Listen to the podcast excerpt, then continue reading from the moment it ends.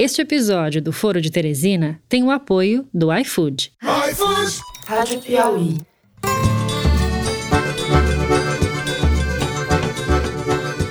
Olá, sejam muito bem-vindos ao Foro de Teresina, o podcast de política da revista Piauí.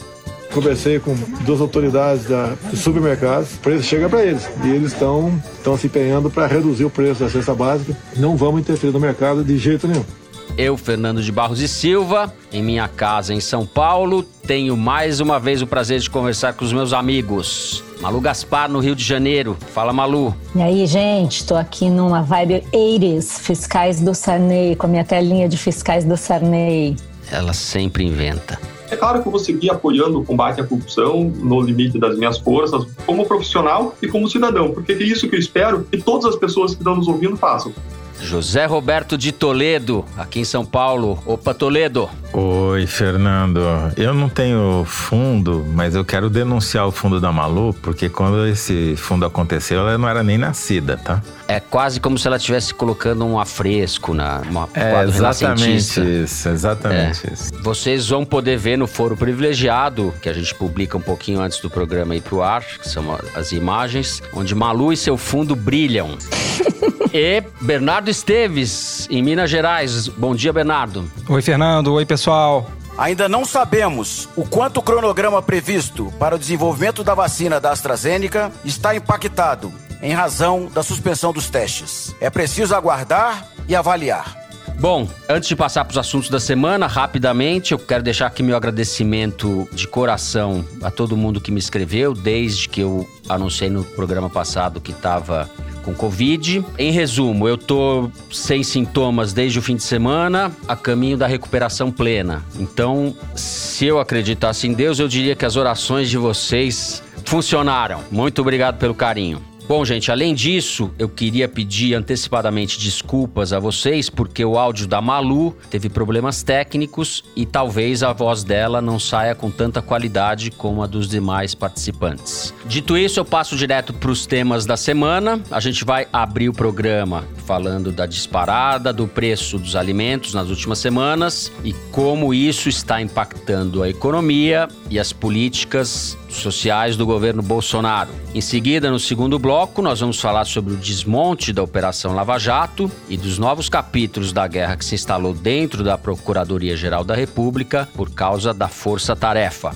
Por fim, no terceiro bloco, a gente fala da suspensão dos testes com a vacina da farmacêutica AstraZeneca depois que um paciente reagiu mal ao medicamento. É isso, vem com a gente.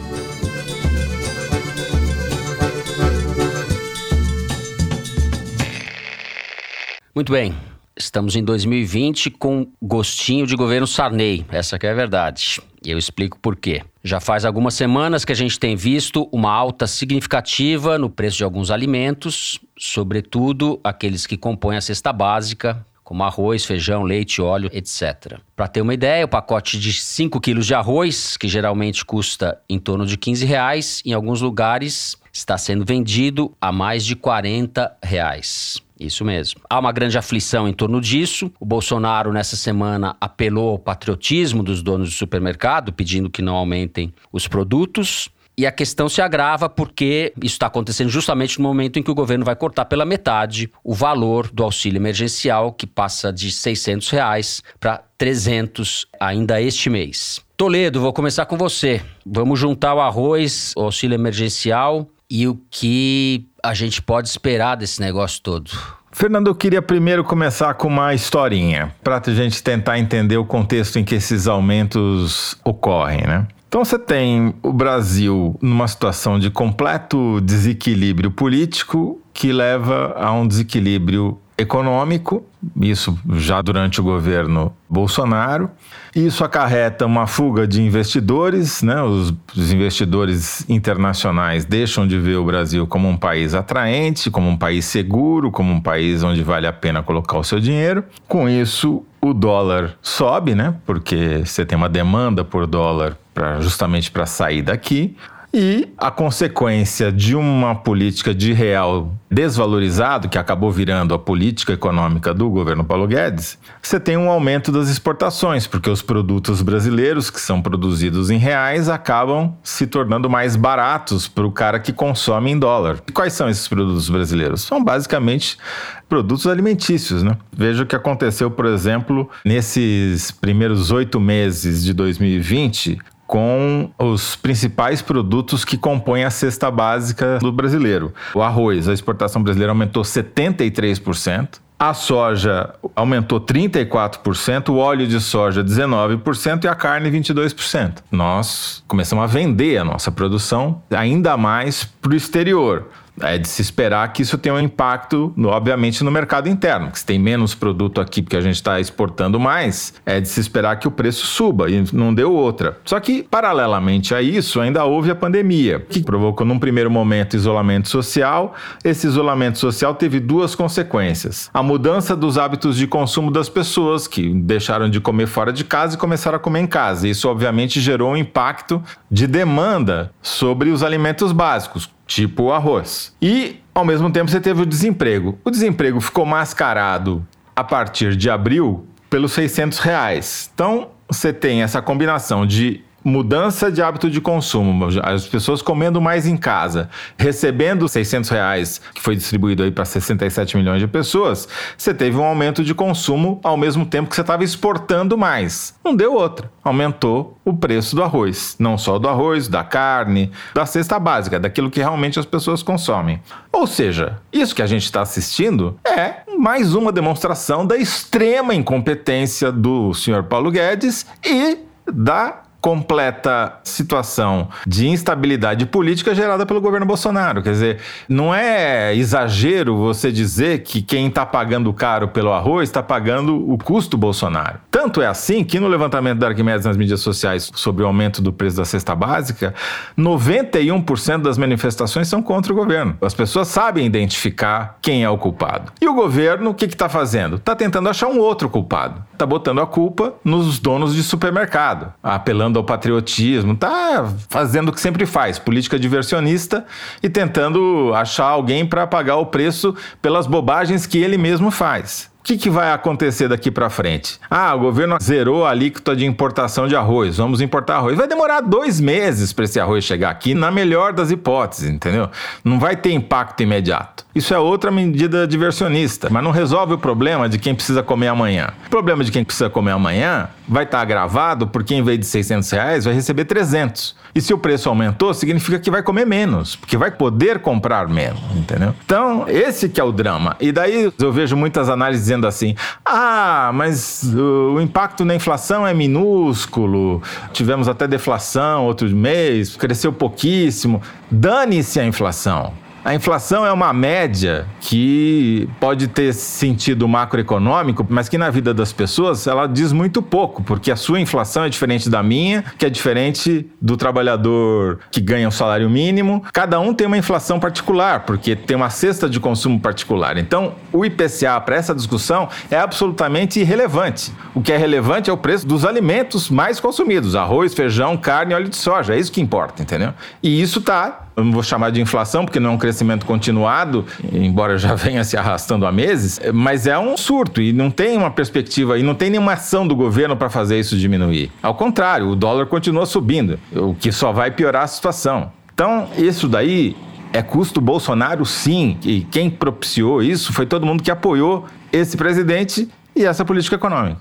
Malu, que, que o governo vai fazer? Tem a hora, é. que, a hora que a gente acha que o Bolsonaro lembra o Collor, depois a gente acha que o Bolsonaro lembra o Sarney, são sempre referências edificantes. Eu acho ele sempre pior do que o Sarney e que o Collor, mas vamos em frente. o negócio é o seguinte, isso que o Toledo falou, da alta dos alimentos ser uma questão séria, só para colocar em termos práticos o negócio, né? Os cálculos de quem costuma acompanhar esses índices são de que até o final do ano a alta dos alimentos, né? Deve chegar a 10%.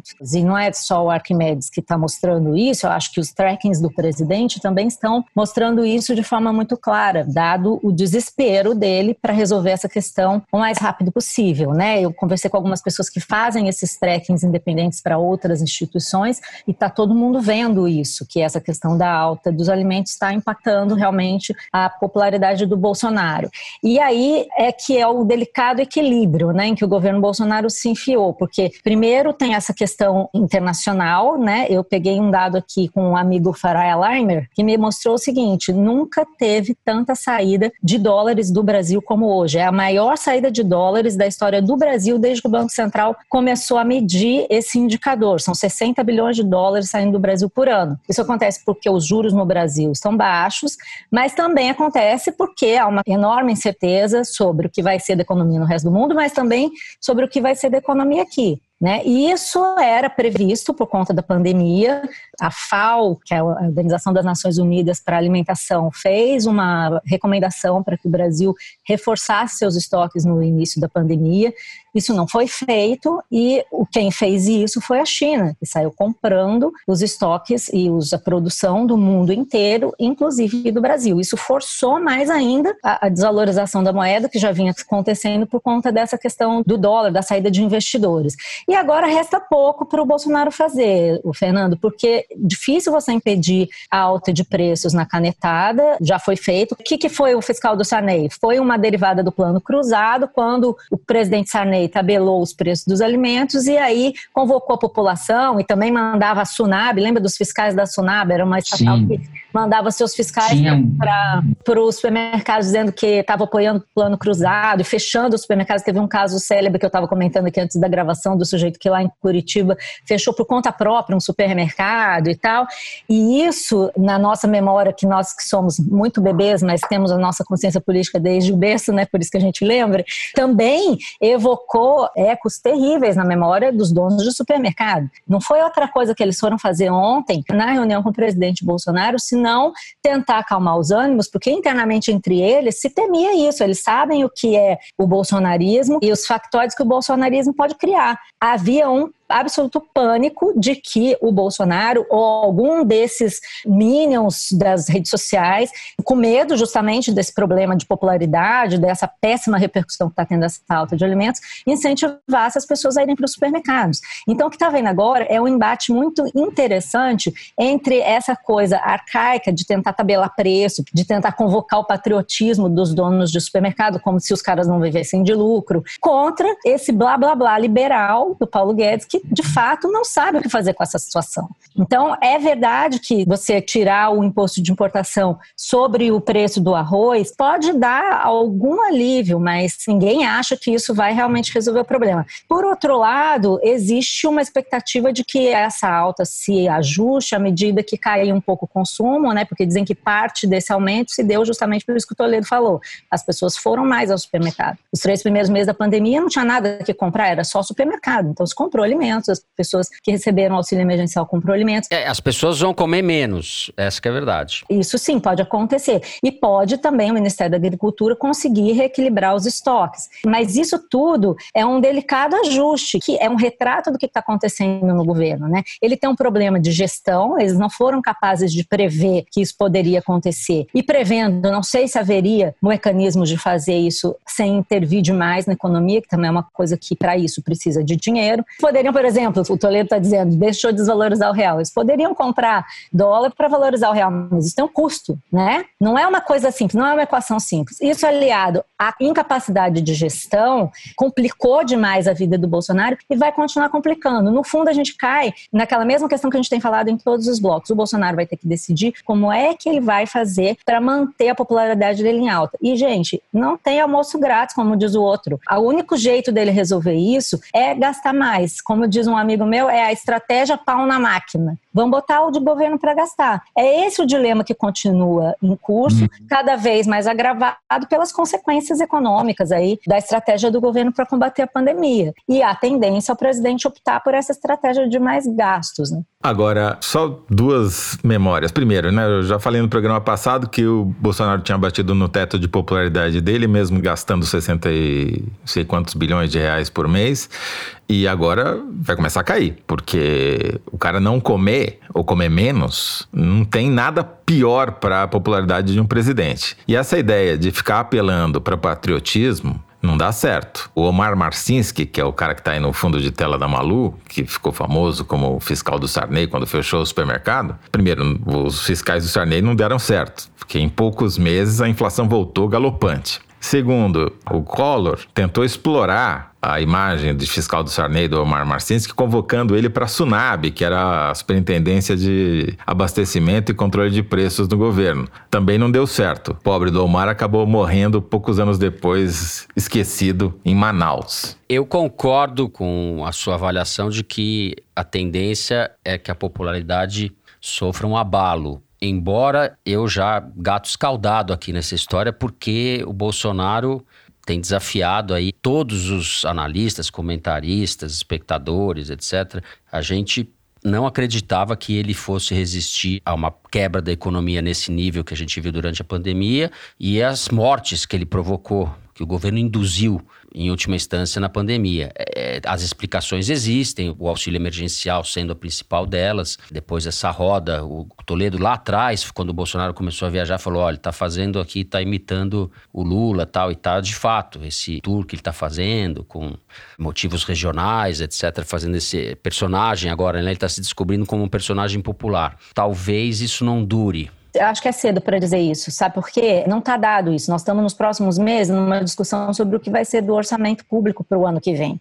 Ontem a gente viu que a junta orçamentária do governo está composta por militares. Quem vai comandar a discussão sobre o orçamento no Congresso não é o Paulo Guedes, é o ministro Ramos, da articulação política. Militares gostam de obras, de gastos, de dinheiro. Então, assim, vai depender muito do que vai acontecer agora. Se essa alta de preços passar e o governo conseguir dominar a narrativa e botar dinheiro no orçamento para o ano que vem para gastar mais, pode ser que ele consiga contornar.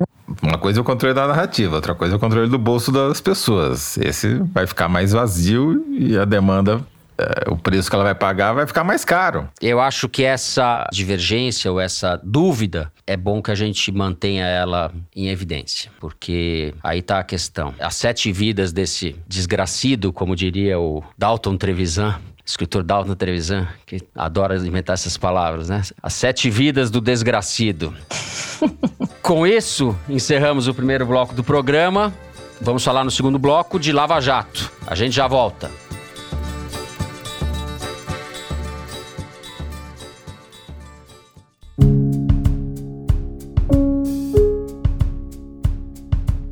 Quando um pedido é entregue por um entregador parceiro do iFood, o cliente pode dar uma gorjeta pelo aplicativo como mais uma forma de reconhecimento. Nos meses de abril e junho, o iFood repassou o valor das gorjetas em dobro para os entregadores. Nesse período, os consumidores deram mais de 5 milhões de reais em gorjetas. O iFood repassou mais de 11 milhões para os entregadores. Exemplo, a gente pega uma entrega de R$ reais, R$ reais. O cliente vai e oferece a gorjeta de R$ reais, aí já dobra. No lugar de receber, exemplo, uma entrega só, eu tô recebendo duas só por ir na casa do cliente. No início da pandemia, muitas pessoas, quando eu ia entregar o alimento ou o produto, elas chegavam batendo palma e parabenizando a gente, os entregadores. A gente está ganhando mais gorjeta também, que isso nos ajuda bastante. Todo o valor das gorjetas é repassado aos entregadores, sem qualquer tipo de desconto, claro. O iFood está com a cozinha aberta para você saber mais sobre como o maior app de entregas do país valoriza e apoia seus parceiros. Acesse institucional.ifood.com.br.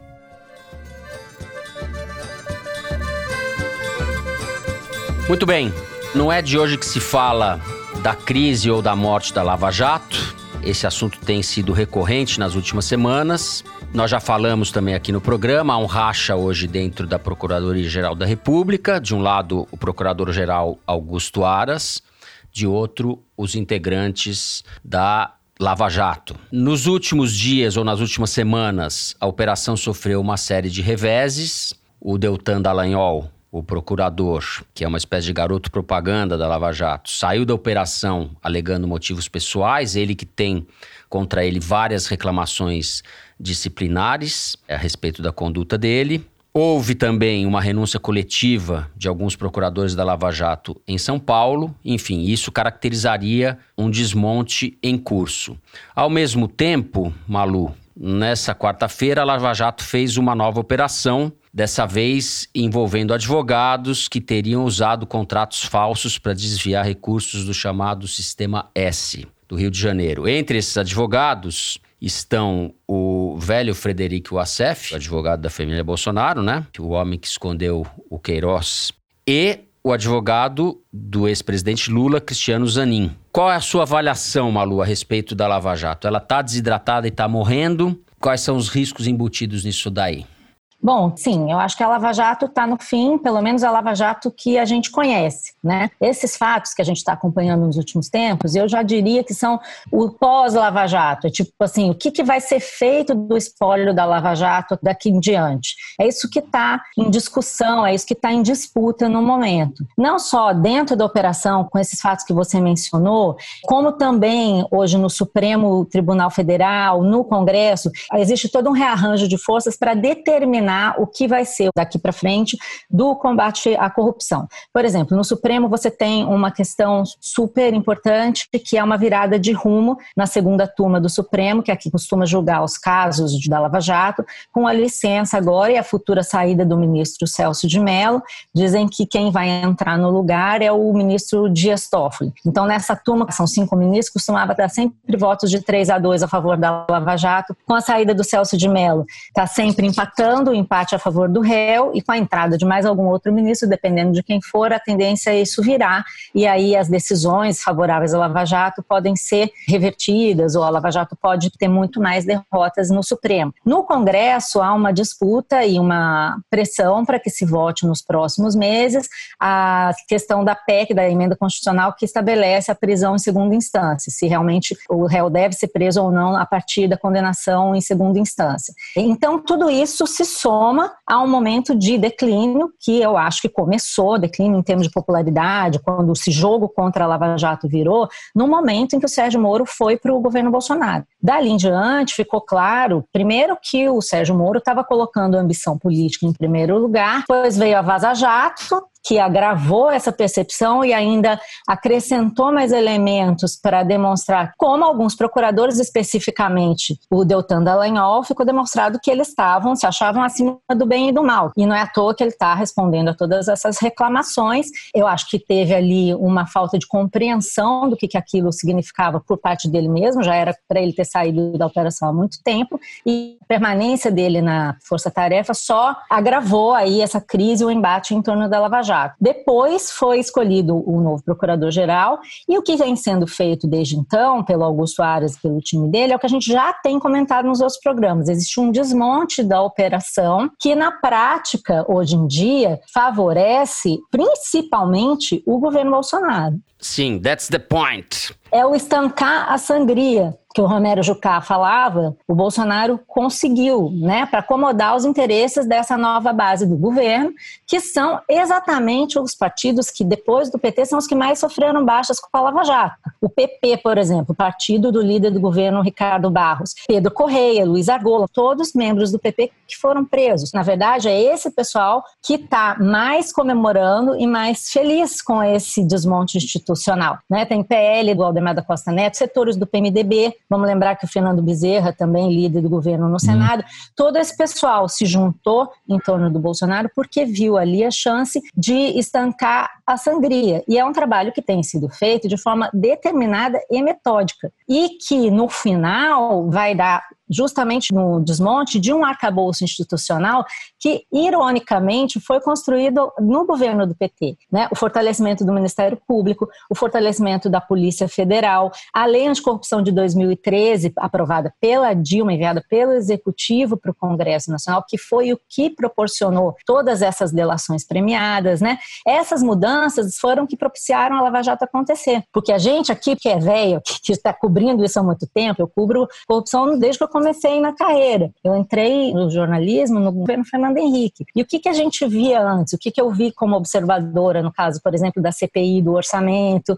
depois no início do governo Fernando Henrique? O que havia, o que sempre houve, foram denúncias que vinham à tona e os políticos diziam: é tudo intriga, é perseguição, é justiçamento. E agora, o que a gente está vendo, eu parece que eu estou vendo um déjà vu. É óbvio que a Lava Jato teve erros, mas a pretexto, nós já falamos sobre isso aqui, eu posso falar mais ainda, mas a pretexto de coibir esses erros, existe essa cilada narrativa em torno de que, ah, existe um lavajatismo. E o lavajatismo é tudo que possa parecer que vai prender um político. Claro que existe uma extrapolação, existe tudo isso que a gente já falou, mas agora virou uma desculpa para você eximir as pessoas hum. de culpa. Então prende o, faz operação em cima do Serra, lavajatismo, faz operação em cima do Eduardo Paes, lavajatismo, faz operação em cima do Witzel, lavajatismo. Hoje é o Crivella, é tudo lavajatismo. Então vamos soltar o Queiroz porque é lavajatismo. Então acho que a gente tem que aprender a fazer a diferença, porque senão a gente vai cair na cilada de voltar décadas no tempo para o tempo em que havia escândalo na privatização das estatais no governo Fernando Henrique e ninguém conseguia prender ninguém. Na época da CPI do orçamento, em que havia escândalos de corrupção, ninguém conseguia prender ninguém. CPI do orçamento, a Malu está falando de 1993. Bom, deixa eu saber do Toledo se está todo mundo feliz com essa história aí, Toledo. Não, a pergunta é, a Lava Jato vai acabar? A Lava Jato não vai acabar. A Lava Jato, ela vai continuar e vai radicalizar no que ela tem de pior. A Lava Jato está se bolsonarizando, ou seja, ela vai virar um instrumento de ação política contra os adversários do governo. Essa que é a questão. O governo está fazendo uma jogada muito inteligente. Ele está se apropriando do combate à corrupção para não ter os seus membros investigados. Quando você muda o foco e vai investigar fulano, você está deixando de investigar quem precisa ser investigado. Flávio Bolsonaro, família Bolsonaro, a milícia, eh, os cancros mais profundos e terríveis para o Brasil. Né? O que o Bolsonaro está fazendo é instrumentalizar esse sistema de operações policiais, ah, o Ministério Público, em favor dele próprio. Quando os procuradores que fizeram os trabalhos de investigação mais pertinentes, como aqui em São Paulo, por exemplo, abandonam as suas posições coletivamente, e imagino eles que eles devam ter tido motivos muito graves para fazer isso, eles estão abrindo espaço para quem crescer, para os procuradores ligados ao Bolsonaro. Né? E o Bolsonaro está fazendo isso até simbolicamente. Ele está claramente promovendo um processo de morização do Bretas, né? do juiz Bretas do Rio de é, Janeiro. É, boa boa que, expressão essa. Que passou a se tornar o grande símbolo do combate à corrupção. É o cara que manda. Hein? Foi ele que deu a ordem para entrar lá nos escritórios dos advogados. E daí você dá uma no cravo e na ferradura ou seja, no Vacef e no advogado do Lula, para fazer de conta que tem algum tipo de equidistância nas ações. Mas obviamente não tem, né? É, essa altura do campeonato, todas essas decisões estão muito marcadas pela suspeita, sabe? As instituições encarregadas do combate à corrupção e de, e de fiscalização estão sendo contaminadas realmente pelo Bolsonaro. Não, isso sempre acontece. O que, que aconteceu com a Operação Mãos Limpas? Deu no Berlusconi. É porque a política acaba se apropriando sempre dessa tentativa de você combater a corrupção dessa maneira. É triste, é muito triste, porque é um tiro no pé. Mas, Luigi, você publicou uma reportagem no site da Piauí essa semana mostrando o quê? Que 100 deputados federais tiveram a proeza de aumentar os seus gastos com aluguel de automóvel e combustível durante o isolamento social. 400 diminuíram drasticamente e 100 aumentaram, inclusive o famoso Júnior do Pneu. Por que, que a Lava Jato chama Lava Jato? Porque os caras faziam exatamente isso lá atrás, entendeu? Continua, mudou nada. E eu acrescentaria mais, não sei se vocês viram no Valor uma reportagem espetacular da Maria Cristina Fernandes sobre essa questão Sim. do Bolsonaro com o Rogério Marinho. Ela fala um negócio lá no meio que existem cálculos de que para o Bolsonaro manter a base dele custou quatro vezes o que custou para o Temer impedir o impeachment dele. Gente, esse custo não é a gente que está pagando, né? Eu concordo com você nesse ponto. A única coisa que eu acho é isso. Quando a gente começa a dizer que ah, combater a corrupção desse jeito, se não for desse jeito, é de que jeito? É sem politizar. É, a gente tem um governo com contornos mafiosos, ligação estreita com a milícia, com o que há de pior. Na vida pública. Tem militares atrás, tem as polícias mais ou menos cooptadas, enfim, a gente está num momento de extrema fragilidade institucional com um governo que não tem nenhum compromisso com o combate à corrupção. E a Lava Jato tem prós e contras, eu também sou da sua opinião, Malu. Talvez a gente divirja se a gente for um dia voltar a discutir isso, quais são os prós, quais são os contras, mas que ela tá agora, digamos assim, a parte mais republicana dela, o legado mais republicano, está sendo duramente atacado atacado eu acho que a gente tem que ser capaz de expurgar coisas como os abusos cometidos por Moro, Deltan e tal, e deixar a Lava Jato. O avanço institucional que aconteceu não pode ser perdido. Porque a única coisa que pode, por exemplo, impedir que um abuso cometido pelo Moro ou pelo Deltan permaneça, e também um abuso cometido agora pelo Augusto Aras permaneça, é que se sigam as regras. Eu não acho que as regras são ruins. O problema é, concordo com o Toledo, existe uma politização, mas o problema não é a regra. O problema é como as pessoas seguem essa regra, como elas burlam a regra e como elas montam ciladas para que as outras caiam nesse discurso fácil, entendeu? Agora tudo, hoje fizeram uma apreensão sobre o Crivella, é lavajatismo. Vamos ver caso a caso onde que está o abuso e vamos trabalhar no caso concreto. É isso que a eu acho. A questão política central, eu concordo bastante com o que disse o Celso Rocha de Barros, colunista da Folha, na segunda-feira. Ele sugeriu, falando sobre justamente o final da Lava Jato, ele falou para saber se uma pessoa é de esquerda ou de direita, hoje quem é de esquerda, quem é de direita? Os de esquerda são os que foram presos. Ele colocou essa frase de uma maneira jocosa, evidentemente, mas corresponde bastante à realidade. A Lava Jato funcionou muito bem até determinado ponto e excluiu o Lula da disputa presidencial. Agora a gente está vendo uma acomodação da pior espécie sob o Bolsonaro. O Bolsonaro está tendo muito sucesso na política de bolsonarização da Lava Jato. Se você pega as manifestações nas mídias sociais, tem uma trinca. Antigamente era dois terços a favor e um terço contra, basicamente a esquerda. Agora você tem o mesmo terço da esquerda lá e você tem os outros dois terços divididos entre os bolsonaristas e os lavajatistas históricos, digamos assim, mais ligados ao Moro, que estão meio perdidos sem saber para onde ir. E os outros estão se apropriando da marca. É muito pior do que acabar a Lava Jato, é o governo se apropriar da Lava Jato e usá-la como instrumento político eleitoral, que é o que eles vão fazer. A marca é a mesma, que é o princípio do combate à corrupção, que foi uma das coisas que elegeu o Bolsonaro. Embora seja uma arma contra os adversários ou de chantagem para atrair aliados. Bom, com isso a gente termina o segundo bloco, vamos direto para o terceiro, falar de Covid e de vacinas. Vem com a gente.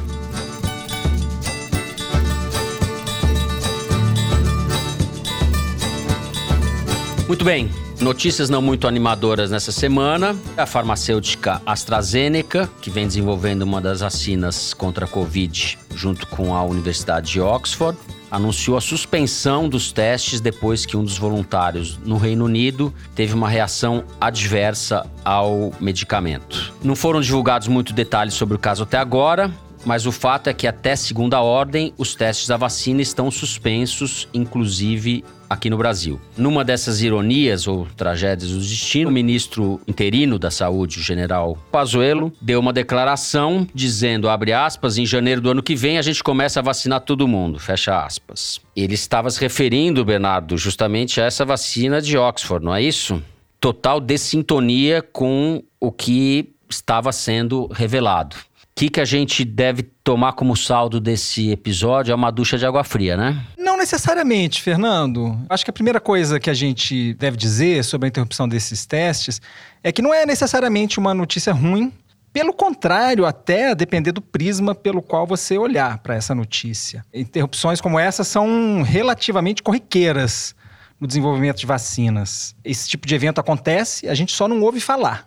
A gente está sabendo agora porque essa vacina está sendo desenvolvida em tempo real, sob os olhos da imprensa e da opinião pública. Eu estava aqui com alarmismo de leigo, né, Bernardo? É que isso não costuma ser notícia, e agora é. Aliás, vamos dar o crédito a quem merece.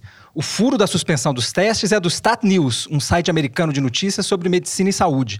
E eles continuam em cima dessa história, trazendo mais detalhes. A primeira reação que a gente devia ter com essa notícia é de alguma tranquilidade, porque ela mostra como quem está fazendo a vacina está preocupado com a segurança e não com a urgência de colocar um produto no mercado, como é o caso do General Pazuello. A suspensão dos testes é como um fusível que queima, e agora a gente vai olhar para o circuito para entender o que é que está acontecendo. E o que, que a gente já sabe? Tem uma paciente no Reino Unido que apresentou sintomas neurológicos que são compatíveis com um tipo de mielite, que é uma inflamação da medula espinhal. E essa mielite transversal pode ou não pode ter sido provocada por uma infecção viral e pode, portanto, estar associada à vacina. Os testes foram suspensos enquanto os pesquisadores vão tentar entender se essa reação está envolvida ou não com a vacina e vão ser retomados caso eles concluam que seja por algum outro motivo. Quando os testes foram suspensos, ninguém sabia se essa mulher tinha tomado a vacina ou um placebo, porque os testes são duplos cegos.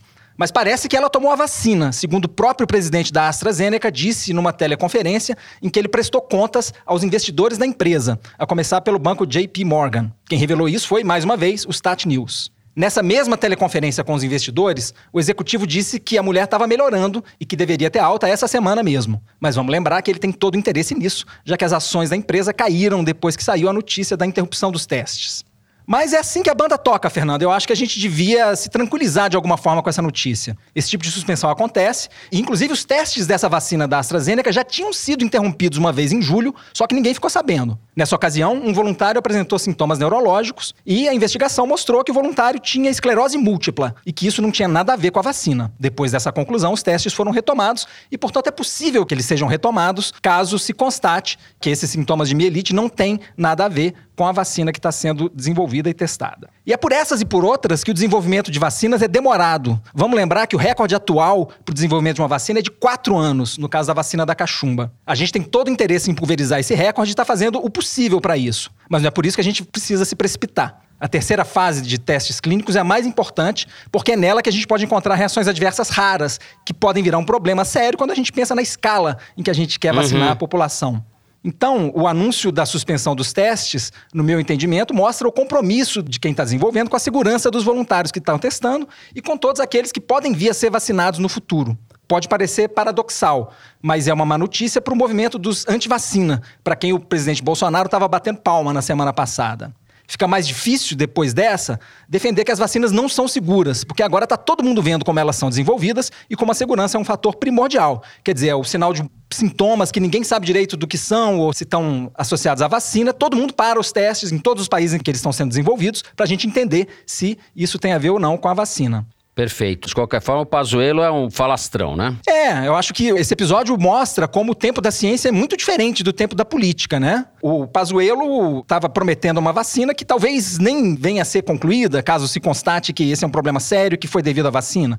Então, realmente, assim, a gente tem que saber desses detalhes para poder julgar declarações como essa. Mas ele não está sozinho, né, Fernando Pazuello? O Ministério da Saúde russo anunciou essa semana que a vacina do Putin está liberada para a população, mas a fase 3 dos testes clínicos ainda está em curso. E, aliás, os resultados das fases 1 e 2, que foram finalmente publicados recentemente, estão sendo postos em questão. Tem gente que está enxergando sinais de fraude nesse artigo. Então, alto lá. Imagina se surgem nessa vacina russa sintomas, enfim, reações adversas que podem estar ligados a ela e o Putin está querendo vacinar a população. A fase 3 vai ser feita em Curitiba, em todos esses lugares brasileiros que estão comprando a Sputnik 5 sem ter a mínima noção se ela funciona e se ela faz mal. Pois é. E do mesmo jeito, o Trump nos Estados Unidos está querendo querendo acelerar o desenvolvimento de uma vacina. Ele adoraria que tivesse uma vacina distribuída antes das eleições, que vão acontecer em novembro, em que ele vai tentar a reeleição. Então, enfim, o Pazuello não está sozinho, tem companhia ilustre aí nesse triste posto de, enfim, políticos que estão fazendo afirmações sem nenhum lastro, né, na ciência e sem compromisso com o, o tempo do desenvolvimento das vacinas. Mas então, Fernando, resumo da ópera. O desenvolvimento da vacina vai levar o tempo que precisar. Não dá para ir mais rápido. Então vamos continuar esperando de máscara, passando álcool gel na mão e evitando aglomeração. Sei que está quente, que tem muita gente com saudade da praia, mas ainda não é hora de aglomerar nas areias. Tá certo. Toledo. Ah, a gente fez um luz no fim da quarentena, que foi ao ar nessa quinta-feira pela manhã, em que o Fernando Reinach explica muito bem, detalhadamente, como é que funciona a fase 3 e como é que foi no caso dessa suspeita de mielite transversal. Mielite transversal é quando essa inflamação pega os dois hemisférios do corpo humano, do lado direito e do lado esquerdo. Porque uma das causas de mielite é justamente infecção, pode ser infecção viral. E como essa vacina específica da AstraZeneca, desenvolvida pela Universidade de Oxford, ela usa um adenovírus de chimpanzé atenuado como instrumento para carregar as proteínas, a spike protein, famosa spike protein, né, que é aquela proteína que fica na lancinha do coronavírus. E provocar uma reação imune do organismo, eles têm que investigar esse paciente e ver se existe alguma relação entre esse adenovírus da vacina com a mielite transversal que ela apresentou. Por que que demora? Porque todo paciente, imagina, você está tá testando 30 mil pessoas, né? Se um desses caras tem um evento de saúde, tem um AVC, vamos dizer assim, tem que parar e ver, mas esse AVC tem conexão com a vacina ou não? Entendeu? Então dá muito trabalho, por isso que demora tempo. Por isso que é ridículo e eleitoreiro, governadores, ministros, presidentes ficarem anunciando data para vacinação em massa, porque eles não sabem, efetivamente eles não sabem P nenhuma. Nenhuma. Eles estão chutando mais do que qualquer um, entendeu? É um uso eleitoreiro e politiqueiro da pior espécie. Agora, você prefere tomar a vacina dos pesquisadores que param os testes quando acontece um evento como esse ou da vacina russa que mal publica os resultados e libera antes de terminar a fase 3? Eu não tomo a vacina russa. De jeito nenhum. Essa se vier passar da fase 3, eu vou ter mais confiança para tomar. Agora, a Rússia, eu não tomo. Eu sigo você, Zé. Doutor Toledo. Não, longe disso, longe disso. Mas, enfim, a gente no Brasil está caminhando fortemente para chegar na imunidade de rebanho, na imunidade coletiva, por incompetência, porque a doença continua se espalhando, né? Continua se espalhando, as medidas de isolamento foram todas para o espaço, não adianta nem olhar mais índice, não existe mais índice de isolamento, só continua fechado o quê? Parque aos domingos, aos finais de semana e as escolas. É isso. O resto acabou, né? Tudo que fez lobby para abrir, no caso das escolas, como tem lobby dos dois lados, tá um impasse, mas as pessoas não voltam a consumir, você não volta a frequentar bar, você não volta a frequentar restaurante só porque liberou. As pessoas continuam com medo. Então, essa falta de percepção de que você precisa de uma política pública integrada, conscienciosa, para ter algum tipo de luz no fim do túnel, no fim de luz no fim da quarentena, para fazer um trocadilho infame, é que irrita mais, entendeu? O cara fica preocupado em anunciar que vai ter vacinação em janeiro, sabendo que ele não sabe P nenhuma sobre isso. É. Não, então, sobre politicagem, me falaram nos bastidores do governo que essa fala do Bolsonaro da semana passada sobre a vacina, quem quiser tomar que tome, encampada depois pela SECOM, não foi só porque eles queriam dizer que é uma política liberal e que cada um faz o que quiser com o seu corpo, mas sim por causa da possibilidade possibilidade de a vacina de São Paulo sair antes da vacina da, de Oxford, né, que é da Fiocruz, que haveria dentro do governo um temor de que isso acontecesse, então seria uma coisa assim, ah, se você quiser tomar, que tome, não é comprovado, os testes, lembra que ele fez uma declaração sobre isso? Já preparando um discurso de descredibilização da vacina do outro. Esse passo da AstraZeneca complica um pouco a situação, né, Bernardo? Porque se realmente for cancelada a vacina, o Bolsonaro fica sem as vacinas que ele comprou, e aí o Dória em São Paulo pode sair na frente na corrida no ano que vem. É, e o Bolsonaro, antes disso, já tinha levantado suspeitas sobre a vacina pelo simples fato dela ser desenvolvida na China, né? O Bolsonaro está totalmente desalinhado, desde o começo da pandemia, né? Com o que vem dizendo os cientistas. E, de certa maneira, ele tenta achar o caminho dele para dizer: olha, eu estava dizendo para vocês, essa vacina não era muito confiável. E assim como ele descreditou a doença no começo e disse que a gente tinha que sair para as ruas e que a cloroquina funciona, que é como, enfim, embasando esse discurso dele, de que a gente tem que estar tá na rua, porque essa é uma gripezinha e tem cura. Tudo errado né? Assim, toda a condução dele da pandemia parte de premissas cientificamente erradas. E com a questão da vacina não é diferente. E a questão que fica no ar, né? Eu falei do Trump mais cedo, né? Essa semana veio à tona a revelação de que o Trump sabia desde o começo, desde fevereiro pelo menos, ele sabia que essa pandemia é séria, que essa doença é mais letal do que a gripe espanhola, é mais letal do que qualquer tipo de gripe. E ele deliberadamente fez declarações públicas minimizando a importância da doença, né? O Bolsonaro se pautou muito pelo que o Trump disse, a defesa da cloroquina veio na esteira da defesa que o Trump fez no primeiro momento da cloroquina. Resta saber agora se o Bolsonaro também sabia da gravidade dessa doença e, e fez isso deliberadamente, no que é um crime contra a saúde pública. Muito bem.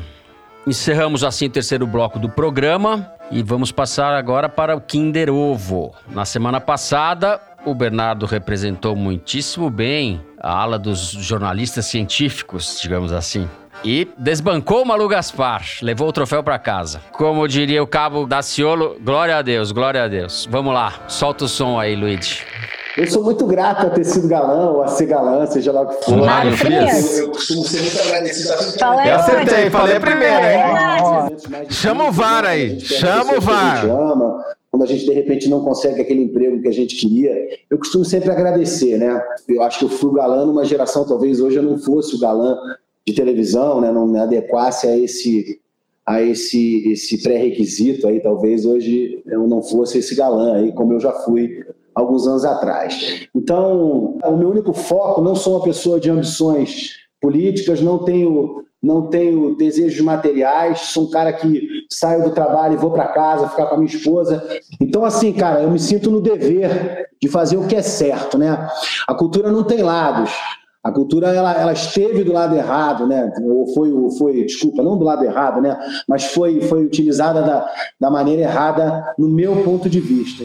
É impossível não deixar o Mário Frias chato. Ele é chato, não tem como torná-lo não chato. Eu, como não acertei, fiquei com a sensação de que o Toledo falou antes, mas precisa do VAR. Que tem o ombrinho do Toledo ali, o cabelo da Malu na frente. Bernardo contesta, o Bernardo contesta. Nós precisamos de um VAR do Kinder Ovo, hein, Bernardo? Ó, vou dizer, na auditoria dessa corrida, Toledo em primeiro, eu em segundo, Malu em terceiro, hein? Vamos deixar o público decidir. Aí a Malu vai ganhar. Ou o Fernando. É, posso ganhar. Ó, eu aceito qualquer juiz para determinar quem ganhou, menos o Bretas, tá? Mário Frias, secretário especial da Cultura, em entrevista ao canal de YouTube do Luiz Ernesto Lacombe, no último dia 4. Mário Frias, amigo da Malu.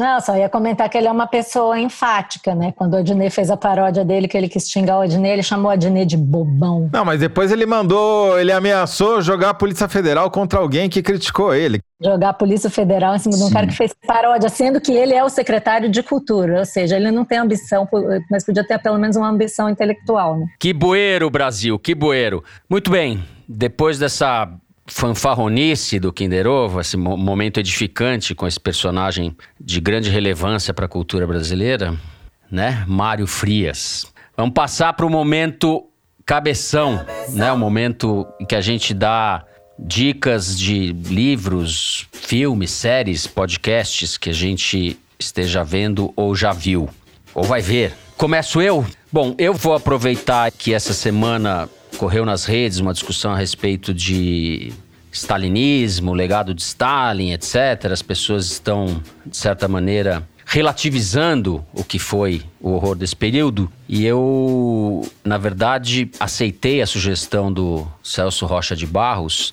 que indicou para alguém no Twitter um livro do historiador Timothy Snyder, que é um historiador da aula em Yale e é um especialista no século XX, especificamente na Europa do Leste. Ele publicou em 2010 um livro que chama Terras de Sangue: A Europa entre Hitler e Stalin. É um livro, é um catatal, é um livro de umas 600 páginas.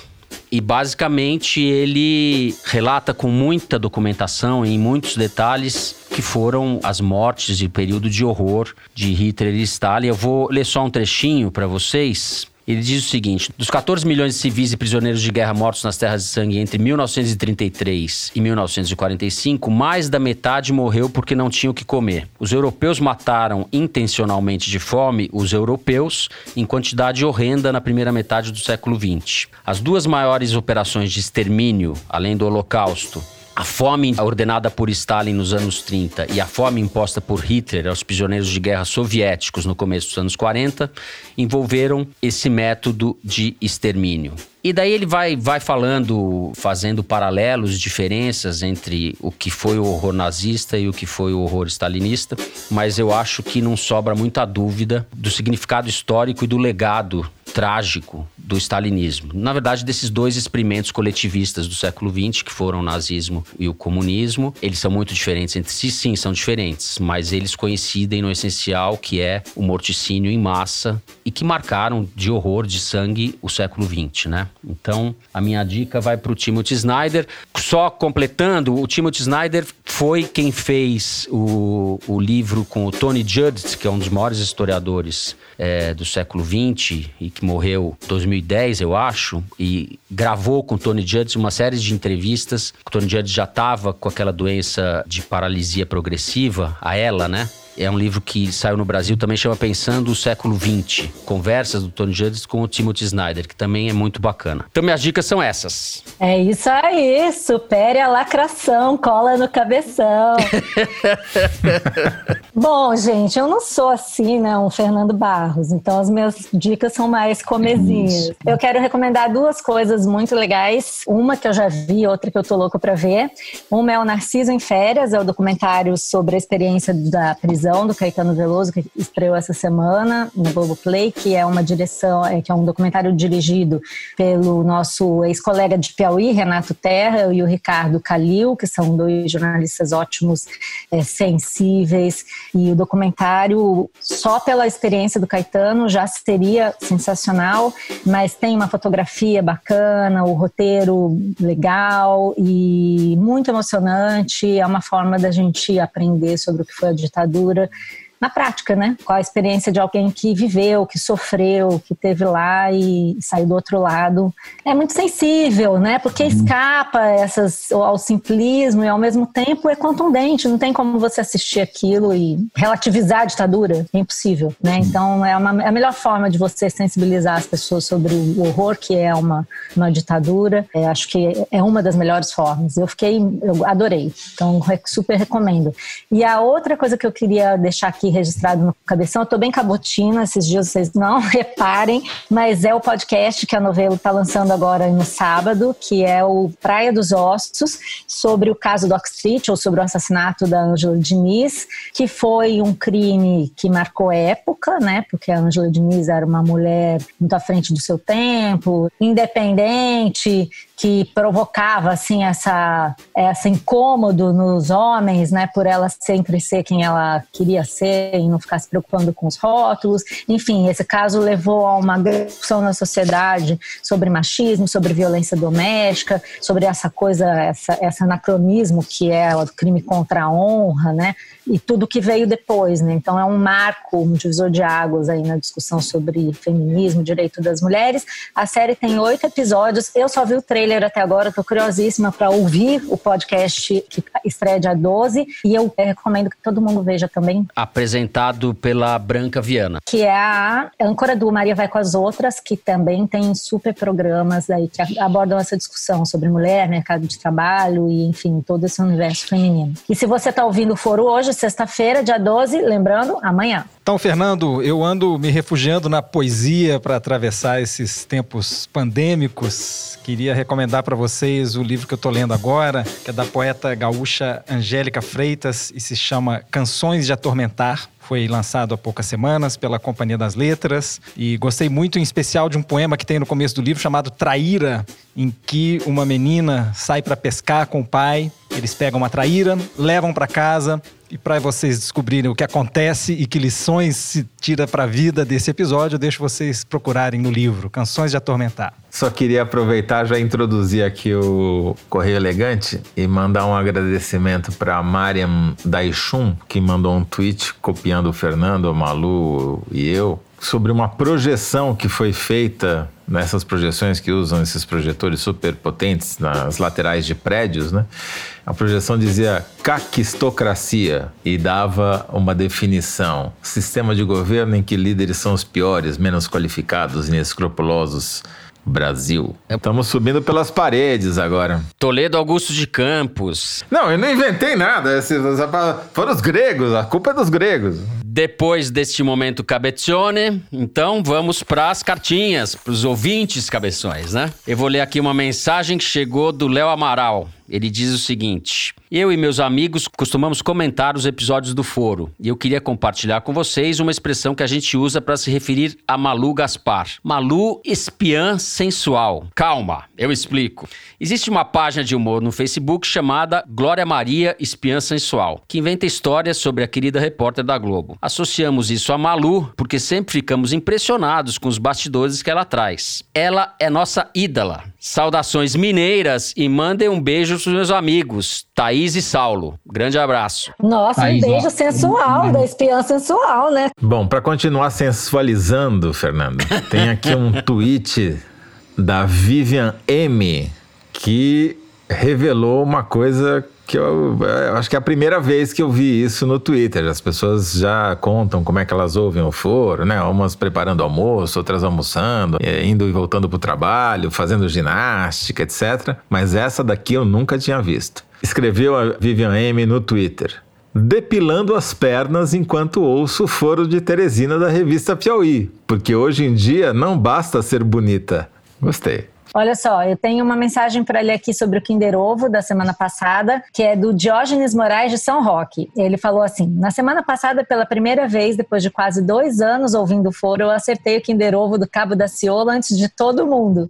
Fiquei tão emocionado que, mesmo sendo ateu, soltei um sonoro glória a Deus e quase acordei meu pequeno Dante de dois meses que dormia profundamente no colo da mãe. Um abraço a todos. Gente, pelo jeito, só eu mesmo para errar esse Kinder Ovo, né? E aí eu tenho que mandar dois beijos. Um para a Joana e para todo o pessoal de Brotas, que o pessoal de Brotas arrasa. Um beijo para ela. E também para o Tai Veroto, que mandou uma mensagem super simpática aqui para nós, dizendo que ele é fã nosso aqui do foro, fez uma canção e um clipe para o nosso caquistocrático presidente da República, uma sátira sobre a diversidade de existências. Eu adorei, Tai. Um beijo para você. Mas para fechar aqui a fatura, Fernando, Opa. uma mensagem para você do ouvinte que assina no Twitter Mano como Mano Berg. Fernando, no Foro de Teresina hoje, falando sobre desmanche, fratura social brasileira. Adoro esse vocabulário meio Roberto Schwartz, meio Paulo Arantes. Não entendi nada, mas gostei muito. Cinco estrelas. Professor Schwartz, professor Arantes. Muito bem. É, não, é só pra gente terminar nosso programa nessa onda vintage, Sarney, anos 70, 80 ali, eu quero recomendar uma música que eu amo, do Jorge Ben, que é o meu preferido no mundo, em todas as galáxias, que se chama Paz e Arroz. Amor é bom e vem depois, eu quero paz e arroz, amor é bom e vem depois.